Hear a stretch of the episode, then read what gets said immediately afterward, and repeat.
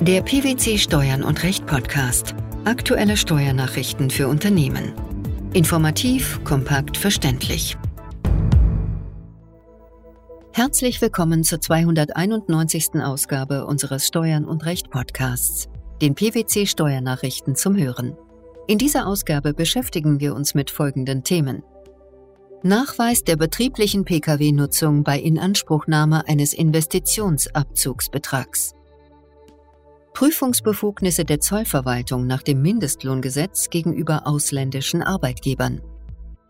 Erste Tätigkeitsstätte bei grenzüberschreitender Arbeitnehmerentsendung nach neuem Reisekostenrecht. Der Bundesfinanzhof hat entschieden, ein Steuerpflichtiger kann die Anteile der betrieblichen und der außerbetrieblichen Nutzung eines Pkw, für den er den Investitionsabzugsbetrag und die Sonderabschreibung nach 7g Einkommensteuergesetz in Anspruch genommen hat, nicht nur durch ein ordnungsgemäßes Fahrtenbuch nachweisen, sondern auch durch andere Beweismittel. Wie war die Ausgangslage? Sowohl bei der Inanspruchnahme des Investitionsabzugsbetrags als auch bei der Sonderabschreibung gemäß Einkommensteuergesetz ist eine betriebliche Nutzung von mindestens 90 Prozent erforderlich. Der Kläger erzielte als Versicherungsvertreter Einkünfte aus Gewerbebetrieb.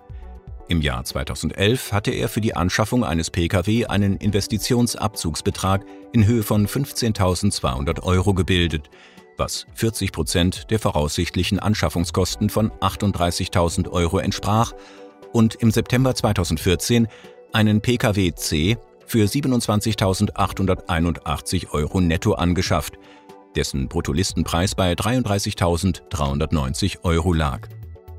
Die Entnahmen durch die private Kfz-Nutzung hatte er mit Hilfe der sogenannten Fahrtenbuchmethode bewertet und den für die Anschaffung eines Pkw gebildeten Investitionsabzugsbetrag in Höhe von 11.152,40 Euro auf den Pkw C übertragen.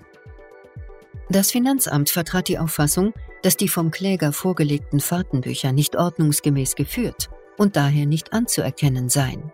Es setzte für die private Nutzung des Pkw C einen Betrag von 1.332 Euro an und versagte die Inanspruchnahme von Investitionsabzugsbetrag sowie Sonderabschreibung. Wieso wies das Finanzgericht die dagegen eingereichte Klage ab? Das Finanzgericht vertrat die Auffassung, dass nicht feststellbar sei, dass der Kläger den Pkw C, jedenfalls im Jahr 2014, zu 90 Prozent oder mehr betrieblich genutzt habe. Die vorgelegten Fahrtenbücher seien zu verwerfen, die unzureichenden Angaben seien nicht als einige wenige kleinere Flüchtigkeitsfehler anzusehen.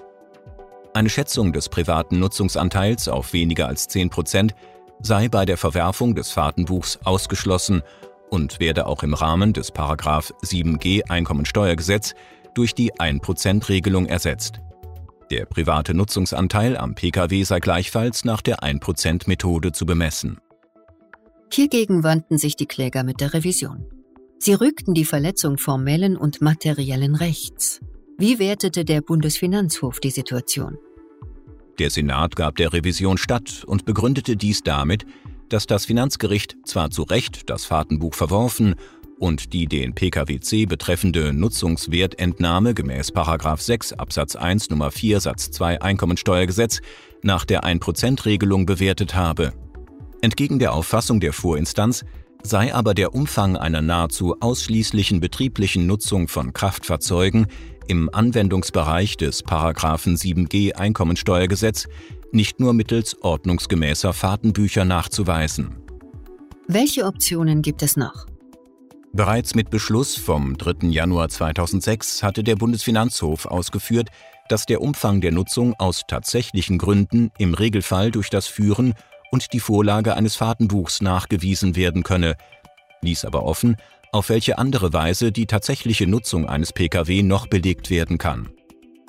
In Fortsetzung dessen geht der dritte Senat des obersten Finanzgerichts nunmehr davon aus, dass der Nachweis der fast ausschließlichen betrieblichen Nutzung eines Pkw auch durch andere Beweismittel geführt werden kann. Die BFH-Richter führen dazu weiter aus, dass Sinn und Zweck der beiden sich grundsätzlich unterscheidenden Regelungen nicht verlange, den in 6 Absatz 1 Nummer 4 Satz 3 Einkommensteuergesetz zur Bewertung von Entnahmen vorgegebenen Weg zum Nachweis der privaten Nutzung von Kfz mittels ordnungsgemäßem Fahrtenbuch auf die in 7g Einkommensteuergesetz geregelten Sachverhalte zu übertragen. Dennoch haben die BFH-Richter die Sache an das Finanzgericht zurückverwiesen. Welche Gründe hat das? Es fehlen Feststellungen dazu, ob die private Nutzung des Pkw-C im Streitjahr bzw. im Folgejahr einen Anteil von 10% oder mehr erreicht hat und ob der Betrieb des Klägers Ende 2013 die im Einkommensteuergesetz normierten Größenmerkmale nicht überschritten hat. Im zweiten Beitrag unseres heutigen Podcasts geht es um Zollrecht. Diesbezüglich hat der Bundesfinanzhof in drei Urteilen entschieden, dass Arbeitgeber mit Sitz in einem anderen EU-Mitgliedsstaat, deren Arbeitnehmer im Inland tätig sind, nach dem Mindestlohngesetz verpflichtet sind, eine Überprüfung von Art und Umfang der im Inland verrichteten Arbeiten durch die Zollverwaltung zu dulden. Welche Sachverhalte lagen diesen Entscheidungen zugrunde? In den genannten Verfahren hatten ausländische Transportunternehmen Meldungen nach der Mindestlohnmeldeverordnung abgegeben und sogenannte grenzüberschreitende Transporte durchgeführt, bei denen entweder nur die Entladung oder aber nur die Beladung in Deutschland erfolgt war. Teilweise war zwischen den Parteien auch streitig, ob überhaupt solche Transporte stattgefunden hatten oder ob die Fahrer des ausländischen Transportunternehmens nicht lediglich im sogenannten Transitverkehr tätig geworden waren, Deutschland also nur durchfahren hatten. Zur Aufklärung dieser Fälle erließ das Hauptzollamt unter Hinweis auf das Mindestlohngesetz Prüfungsverfügungen und forderte die Arbeitgeber auf, Arbeitsverträge, Lohnabrechnungen und Arbeitszeitaufzeichnungen etc. vorzulegen. Dagegen klagten die ausländischen Arbeitgeber und machten unter anderem geltend, das Mindestlohngesetz sei auf ausländische Transportunternehmen nicht anwendbar und verstoße wegen der Prüfungsbefugnisse des Zolls gegen die bundesstaatliche Kompetenzordnung, gegen das verfassungsrechtliche Bestimmtheitsgebot und gegen Unionsrecht. Die Klagen waren überwiegend erfolglos. Wie fiel nun die Entscheidung des Bundesfinanzhofs aus?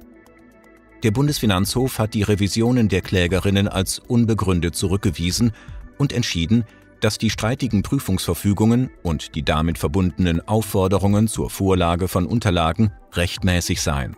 Insbesondere sei es nach den einschlägigen Regelungen des Grundgesetzes zulässig gewesen, dass der Bundesgesetzgeber der Zollverwaltung Befugnisse zur Überprüfung der Einhaltung der Pflichten eines Arbeitgebers nach 20 Mindestlohngesetz übertragen habe. Auf die streitige Frage, ob kurzzeitige Beschäftigungen überhaupt unter das Mindestlohngesetz fallen, komme es hingegen nicht an. Denn ungeachtet dieser Problematik müssten die Zollbehörden die Möglichkeit haben, überhaupt erst einmal festzustellen, in welchem Umfang die betroffenen Arbeitnehmer tatsächlich im Inland beschäftigt würden oder worden seien. Der letzte Beitrag unseres Podcasts beschäftigt sich mit dem Thema Arbeitnehmerentsendung. Der Bundesfinanzhof hat hierzu entschieden, dass die erste Tätigkeitsstätte bei grenzüberschreitender Arbeitnehmerentsendung die ortsfeste betriebliche Einrichtung des aufnehmenden Unternehmens ist, dem der Arbeitnehmer im Rahmen eines eigenständigen Arbeitsvertrags mit dem aufnehmenden Unternehmen für die Dauer der Entsendung zugeordnet ist. Welcher Sachverhalt lag diesem Urteil zugrunde? Der Kläger wurde von seinem Arbeitgeber, der XAG, zu einem verbundenen Unternehmen ins Ausland entsandt. Daraus ergab sich die Streitfrage, wie die ihm von dem ausländischen Arbeitgeber gewährten Zuschüsse für Unterkunft und Heimfahrten zu behandeln sind. Der Kläger ging davon aus, dass Möbelmiete sowie Flugbudget in voller Höhe und der Wohnkostenzuschuss in weiten Teilen als steuerfreie Werbungskostenerstattungen zu behandeln seien und damit nicht zu dem dem Progressionsvorbehalt unterliegenden ausländischen Arbeitslohn gehören würden. Warum folgte das Finanzamt dieser Ansicht bei der Einkommensteuerfestsetzung nicht? Die Behörde ging davon aus, dass dem Progressionsvorbehalt der gesamte ausländische Arbeitslohn unterläge. Die erste Tätigkeitsstätte des Klägers habe sich im Streitjahr in den USA befunden. Dorthin habe sich auch dessen Lebensmittelpunkt verlagert. Der dem Progressionsvorbehalt unterliegende Arbeitslohn könne deshalb nicht um Unterkunftskosten und Kosten für Heimfahrten gemindert werden. Die anschließende Klage des Arbeitnehmers vor dem niedersächsischen Finanzgericht blieb ohne Erfolg. Auch der Bundesfinanzhof entschied zu Ungunsten des Klägers und wies dessen Revision als unbegründet zurück. Wie argumentierten die obersten Finanzrichter in dieser Sache? Da die Vergütungen, die der Kläger für die Flüge zwischen den USA und Deutschland, für Möbelmiete und anteilig als Wohnkostenzuschuss erhielt, die gemäß 9 Einkommensteuergesetz als Werbungskosten abziehbaren Beträge überstiegen, waren sie nicht einkommenssteuerfrei. Der Kläger konnte die Aufwendungen für die Flüge, die Möbelmiete und die anteiligen Wohnkosten nicht als Werbungskosten abziehen, weil er in den USA nicht auswärts tätig war. Vielmehr befand sich seine erste Tätigkeitsstätte im Streitjahr im Werk der Gastgesellschaft. Bei dem betreffenden Werk handelte es sich um eine ortsfeste betriebliche Einrichtung des Arbeitgebers des Klägers. Nach den bindenden tatsächlichen Feststellungen der Vorinstanz war der Kläger mit der Gastgesellschaft ein befristetes Arbeitsverhältnis eingegangen. Die Gastgesellschaft war während der Laufzeit des befristeten Arbeitsverhältnisses der lohnsteuerrechtliche Arbeitgeber des Klägers. Dieser erbrachte seine Arbeitsleistungen gegenüber der Gastgesellschaft in deren Werk. Er war in den dortigen Betrieb der Gastgesellschaft eingegliedert. Welche Auswirkungen hatte das? Ausweislich der US-amerikanischen Gehaltsbescheinigung trug die Gastgesellschaft, ungeachtet des sogenannten Split-Pay-Ansatzes, auch den vom Kläger für seine Tätigkeit in den USA bezogenen Arbeitslohn. Dies gilt jedenfalls, soweit die vom Kläger bezogenen Vergütungen nach der US-amerikanischen Gehaltsübersicht über die sogenannte United States Payroll abgewickelt wurden. Zudem war der Kläger dem Werk der Gastgesellschaft auch zugeordnet. Nach der zwischen dem Kläger und der Gastgesellschaft getroffenen Vereinbarung sollte der Kläger seine Arbeit im Werk der Gastgesellschaft ableisten. Die vorgenannte Zuordnung erfolgte schließlich dauerhaft. Soweit und solange der Kläger in den USA für die Gastgesellschaft tätig wurde, war die Arbeitgeberstellung der XAG hiernach nur subsidiär. Aus diesem Grund wurde die Revision des Klägers als unbegründet zurückgewiesen.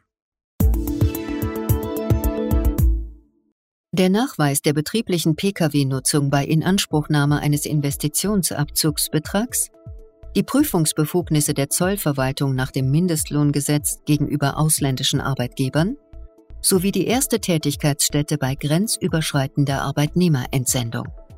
Das waren die Themen der 291. Ausgabe unseres Steuern und Recht Podcasts, den PwC Steuernachrichten zum Hören. Wir freuen uns, dass Sie dabei waren und hoffen, dass Sie auch das nächste Mal wieder in die PwC Steuernachrichten reinhören. Steuerliche Beiträge zum Nachlesen finden Sie in der Zwischenzeit unter blogs.pwc.de slash steuern und minus recht.